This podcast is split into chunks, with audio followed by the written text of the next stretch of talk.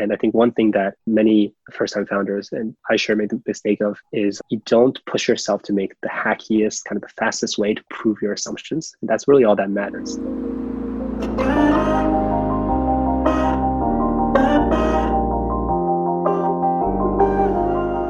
In this episode, I'm joined by Charlie Feng. Charlie is the co founder of Clearbanc, a company that provides non dilutive growth capital for online businesses. Clearbanc is known for its 20 minute term sheet, a process in which founders complete an online application, and if they meet the minimum eligibility criteria, can receive up to $10 million in funding that same day. In this conversation, Charlie and I talked through some of the metrics that Clearbanc's algorithm leans on when determining whether or not to fund a business, lessons learned from building Hemingly, Charlie's first company, and the constant pursuit of adding leverage to the human experience. Hope you enjoy.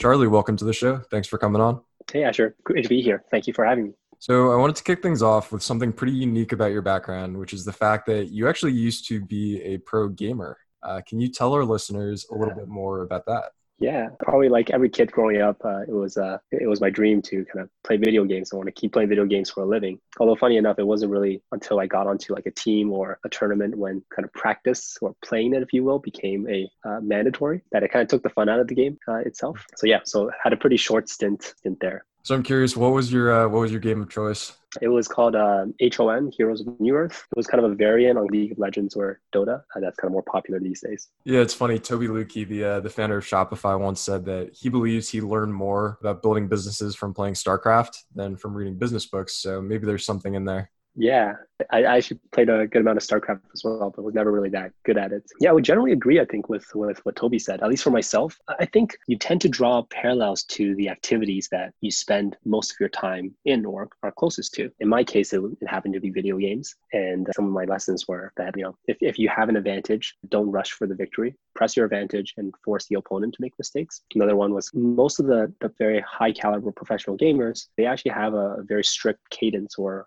as we call it rotation and it's very important. It's kind of similar to as a business you would have a process uh, or processes that are in place. And it's actually what allows you to kind of be more creative and kind of go out of the norm when you need to is because you have that structure in place. So yeah, I always feel that you learn the most through experiences and especially the decisions, whether it be a company or in a game, that the higher the stakes, the more you kind of remember the mistakes and the lessons. So for me, one example that I, I tie to my business is that it's oftentimes games are lost. It's not because your opponents come after you, it's actually because of the unforced error that I would make or one would make of just kind of being bad and the opponents capitalizing on that. And I think similar to business, very few businesses actually die because of competition. I think maybe with the exception of like Netscape with Microsoft. Not to say there's no competition, but it's usually because of internal politics, poor execution, a lack of focus that companies kill themselves more often than not. I love that. It definitely reminds me of the uh, the Charlie Mungerism in terms of how to live a, a good life. Is just don't do anything really stupid. Avoid those unforced errors or in business that are really going to kill you. So very interesting there. Yeah, totally. So switching gears here a bit, I understand that Clearbanc was not actually the first company that you ever started, Charlie. Can you speak a little bit to what Hemingly was and what the insight was there that led you to launch that business? Yeah, for sure. So Hemingly um, was actually kind of two companies in one. Our second iteration of that was the slightly more successful one, as it was a B2B company, so we never really bothered to change the name. But what it was is we were a chatbot uh, kind of assistant that sat in Slack channels, usually kind of marketing, sales, and we helped them automate kind of repetitive work. So anything from lead gen to cold emails to competitive research, you name it. Think of it as kind of just an assistant in your back pocket. And what we found, even back to my first job, kind of working in, in, corporate a little more, was that if you examine your day, you realize that there's a substantial portion of work that is often spent on things that are fairly repetitive or fairly routine and they're actually not core key decisions that you have to make or that are truly, I guess, scalable. So that was kind of why we decided to make something like, can we help make salespeople more efficient? Can we make marketers, you know, 20% more efficient by automating some of their day? And we made a lot of mistakes. First time founder, a lot of mistakes. I learned a whole bunch. One, one example I would give is like, I still remember my first time fundraising, did a terrible job. We ended up talking to kind of a handful of investors. Some were, you know, you range from the not interested to the very interested were the ones that would cut you checks But one big lesson there was that you have to create momentum and a sense of urgency when doing these things. And if uh, you kind of just let it cool down and talk to investors once in a while, what ends up happening is that nothing ever closes. So the hard lesson there was that you know if it's a if it's a maybe, it means a no. Like unless it's a hard yes, it, it's it's a no. And also always set a kind of a closing date for if if you ever want to do fundraising. Interesting. So kind of in hindsight, there, do you think you would maybe I guess raise money in a shorter time frame? You kind of time box your uh, your fundraise a little bit differently.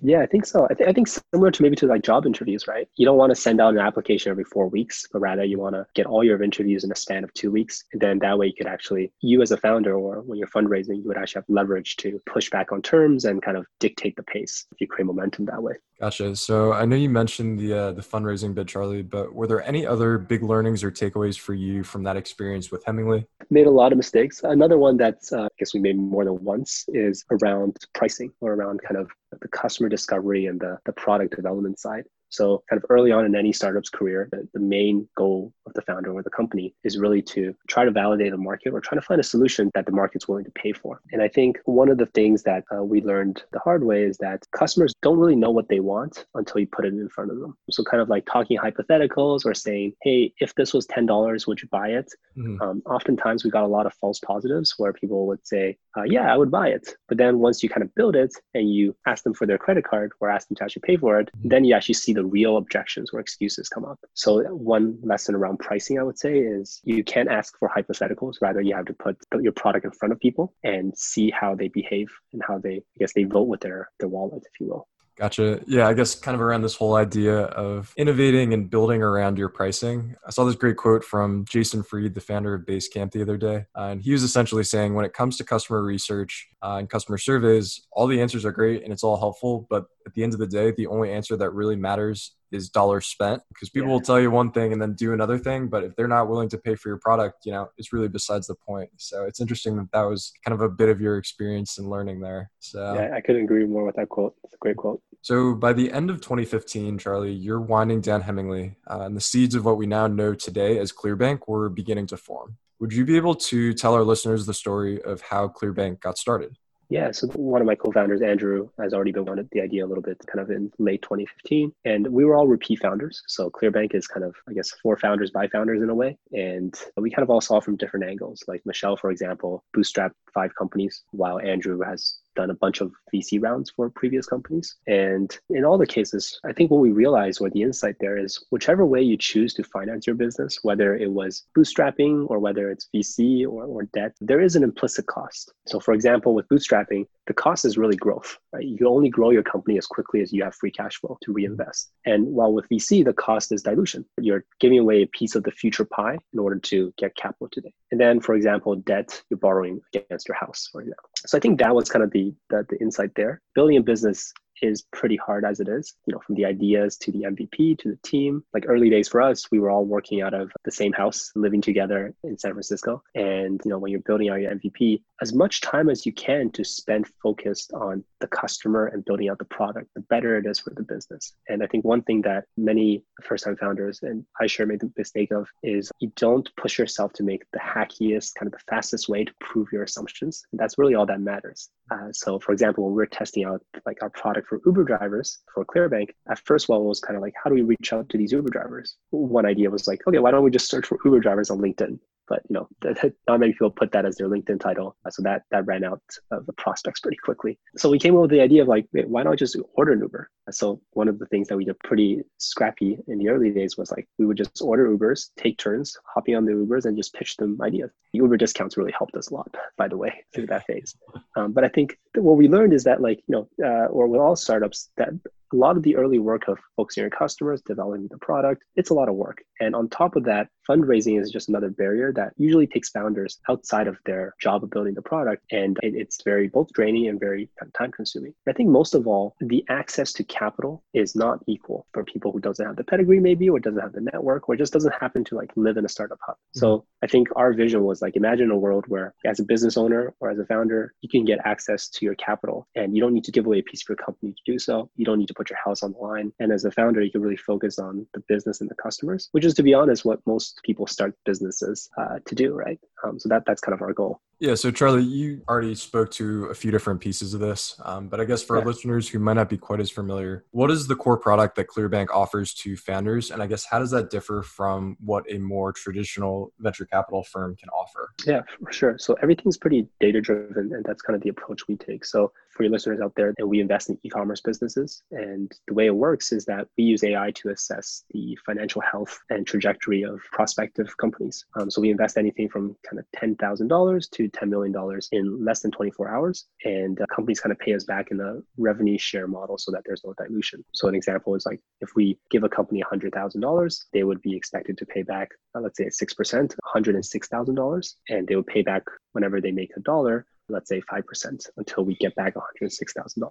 So it never goes above $106,000. The most we'll ever get paid back is $106,000. So then to your other question in terms of how does that differ, I'd say from the traditional guest avenue, my view is that the more optionality we can give founders as an ecosystem, the better it is as a whole in the long run. It will result in more companies, more innovation, and kind of being a founder is hard already and uh, most people don't start their company excited about you know getting on the road and fundraising for six months right? It's usually because they're passionate about a problem they're solving. And usually fundraising is a means to an end and it's also a huge time sink for like six to nine months so i think two parts that it's important to understand about the traditional vc system one is that it's actually not accessible to everyone if you don't have kind of the right pedigree, the network, or just happen to kind of live far away from uh, kind of the startup ecosystem, it makes it considerably harder. It's not impossible, uh, but it just makes it harder. But then the other critical thing I think that's more important to understand is that the economics of a kind of a traditional VC firm the way the economics work is that they bet on a handful of companies each year and they make money or the economics only works when one of those businesses really uh, is a home run. It's an 100x uh, or an ipos and it's because it kind of expects the other eight companies to go to zero. But the, the problem is that there's actually a lot of businesses that don't quite fit that mold because unless you're trying to build the next Facebook or the next Amazon that is actually going to be that 100x, what we found is that there's a lot of founders and just businesses that are frankly underserved or doesn't fit that traditional mold, but are really good businesses and great founders. Uh, so what we do is instead of asking them for a pitch, we take a complete data-driven approach and we uh, let the data basically speak for themselves. So we connect to the information and we assess the business metrics that way. And so far, we've invested billion dollars in over 2,000 companies. And I think what, as you alluded to, has amazed us is the diversity of founders. We've invested in like companies in over 50 states and kind of 8x more women than the industry as a result. So that's been a big surprise and pleasant one for us. Yeah, I'm not sure if for those that have read stuff by Alex Danco or maybe Ali Hamed, you see a yeah. lot of talk about how Silicon Valley and just the startup ecosystem in general is kind of bound to move in this direction of venture debt or debt financing. Just because, like you mentioned, Charlie, for let's say the average e commerce startup, they've proven their model they don't necessarily need to give away equity, this very expensive piece of their business. They really just need a little bit of financing, maybe in the form of a, a well structured loan, so that they can use this on ad spend, things that are very reliable and things that you guys can run in your algorithm and say, we're going to give you this money, we're going to get back. It's not kind of a, a typical VC bet saying, we know that 90% of these companies are going to fail. We just need one to succeed. And I also definitely don't want to understate, I guess, the success of the, the Clearbanc model so far. You know, you guys have obviously funded the likes of Untuckit, Leesa Sleep, many more. So I know you might not be able to speak to this too too much, Charlie, but without giving away too much of Clearbanc's kind of secret sauce, what are some of the things that you look for in a business, whether that be MRR or ad spend, when thinking through whether or not it's primed for continued sustainable growth? Yeah, so the funding decision is all data driven mainly because it, that takes the biases out of decision making. It, it, kind of prevents us from making the same human biases and mistakes of like, oh, did we like the pitch or oh, the story wasn't that great, and let that get in the way. So from a numbers perspective, I think exactly as you said, one of the things that we care a lot about is the the fundamental unit economics of the business. Mm-hmm. So for every dollar you put in, how many dollars do you get out? Hopefully, it's more than a dollar, right? And of course, it gets a lot more complicated as we start to kind of dig down like you can start to ask, well, how does the retention look like? You know, for every dollar that comes in, does it repeat? For every dollar that comes in, like is, is that the dollar that will survive when COVID hits, or does it have enough diversification? But at its core, it's all kind of centered around the idea of for every dollar you put in, how many dollars do you get out?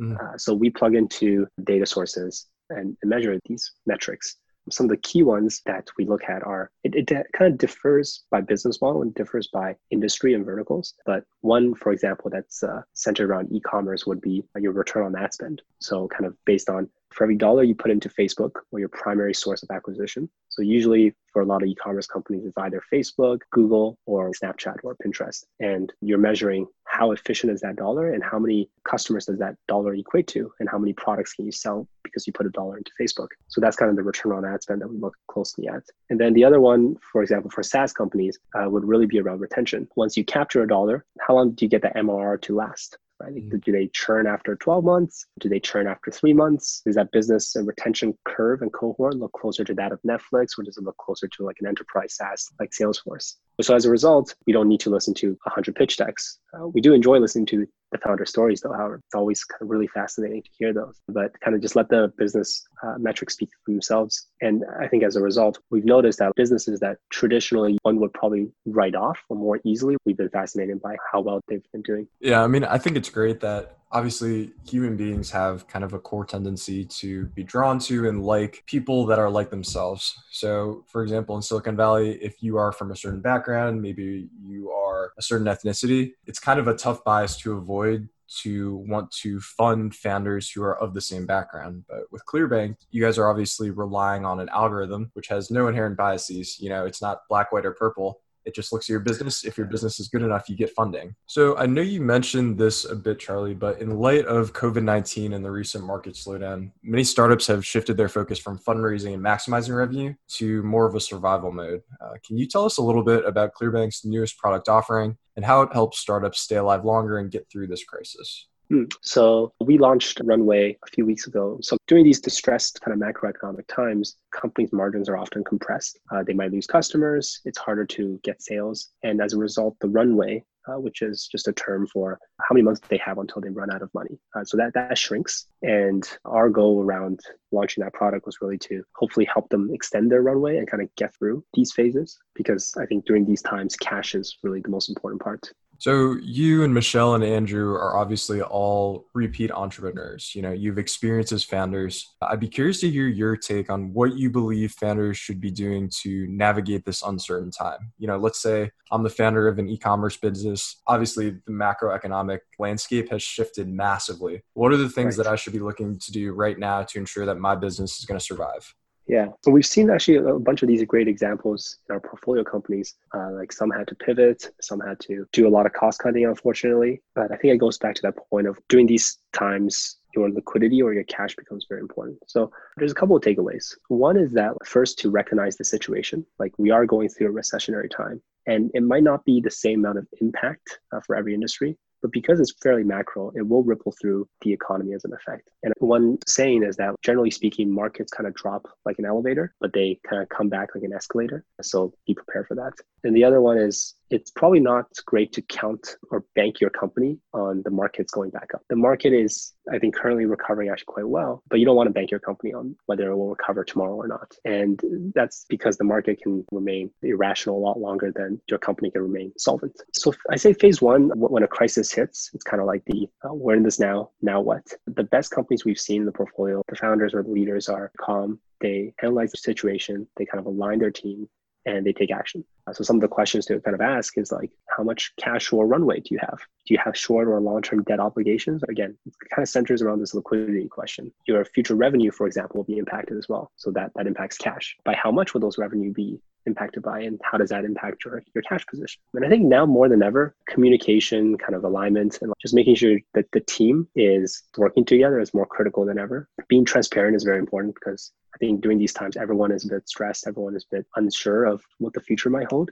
And that doesn't mean it's going to be pleasant or easy to be transparent or communicative. But you know, kind of during these times, everyone has questions, but nobody really knows the answers. So I think it, the best thing to do as like as, as a leader is really to just be open and talk it through. And I think we've seen actually companies in our, in our portfolio, like some used to sell socks and they pivoted to selling masks, or others have rebranded in order to survive. And that's been really positive to see. And then I think the important part is actually not to forget the phase two of all these crises is kind of like the recovery and can you then kind of go on the offense, if you will. So it's important to know that like all crises, this too will pass. We can debate whether this will be like a, you know, U shape or a V shape or a W shape.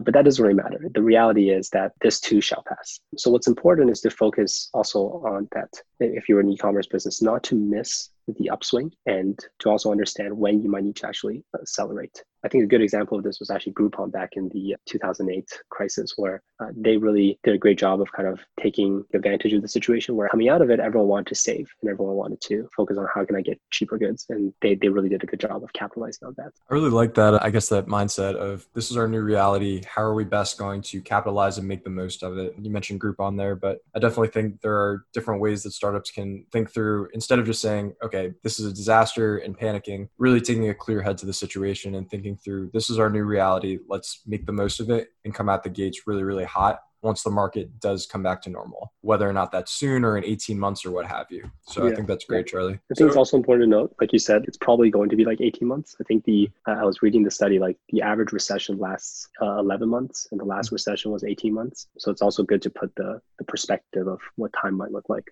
Absolutely. And so one of the questions that Ethan and I like to ask all our guests on the show, Charlie, what are some of your favorite books and podcasts and how have they changed the way that you view the world? I've actually been uh, reading a lot of blogs as of late, probably more than books. Anyone that's interested in startups, I'd heavily recommend Paul Graham. I think he has some great pieces on that. Uh, a book that I, I really come across and, and liked is one by Scott Adams, How to Fail at Everything and Still Win Big. So Scott Adams is the, the founder of Dilbert. And he talks about how he's not that great of an artist. He's not that great of a comedian. He's also kind of had an average career in tech and corporate, but he's figured out a way to kind of combine it all to create something truly unique. And that resonated with me at least very, very well because uh, kind of early on in my career and even nowadays have a similar feel to, to that, bit of that imposter syndrome where it's like, I know some business and finance. I mean, studied it, was by no means kind of top of my class. I know, you know, math, stats, but peers of mine that are quants that are much better than me. I, I didn't know how to code a little bit, but never got a job as a developer. But kind of figuring out like what works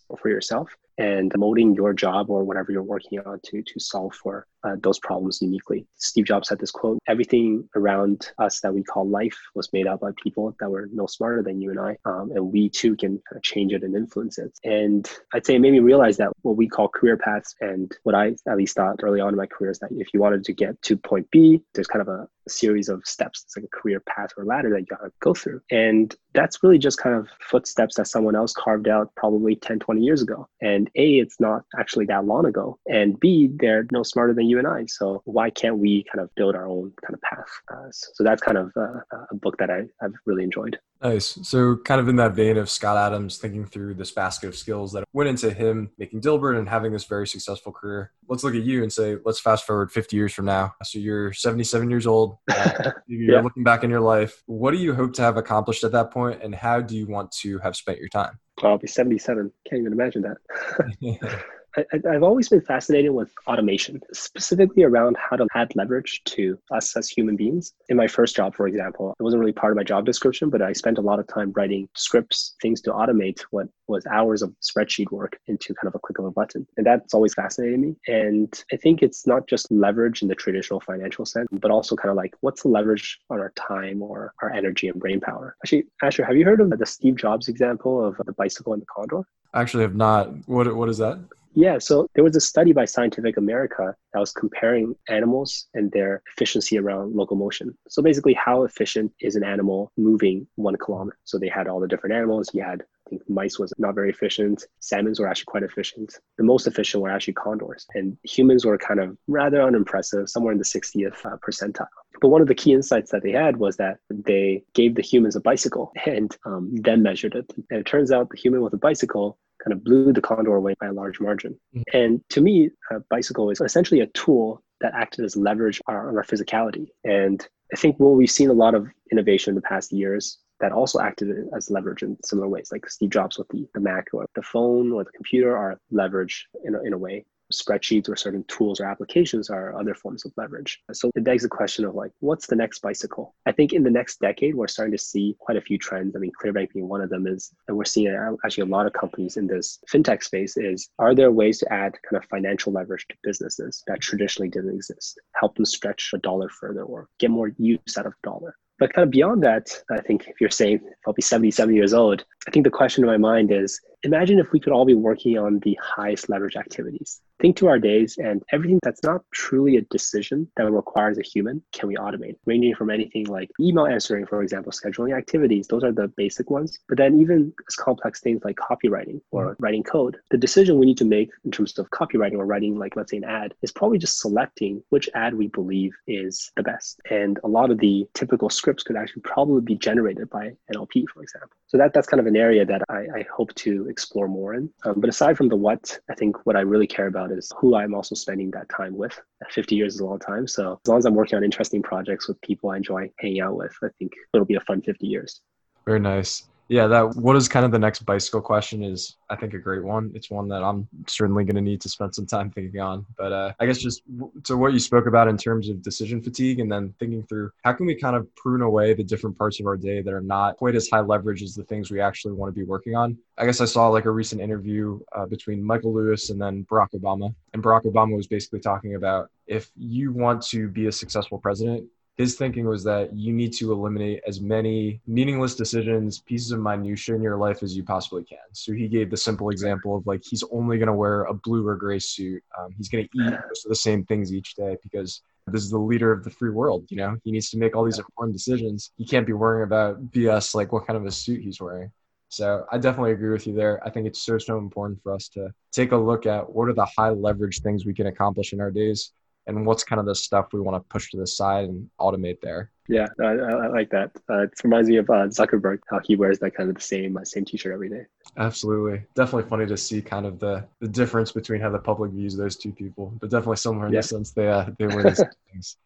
Uh, so Charlie, lastly, where can our uh, where can our listeners find you? So I don't really post much on, on Twitter. I always love chatting with kind of whether it be young entrepreneurs. If someone is starting out their company, love to hear from them at, at Clearbanc. Uh, they can just go to clearbanc.com and, and reach out that way. Uh, otherwise, always love chatting with young entrepreneurs and people kind of who have a passion in this area. They can always reach me at charlie at clearbanc.com. Great. We will definitely link to that in the show notes. Charlie, thanks so much for coming on the show. My pleasure. Thanks, Asher. This was a lot of fun.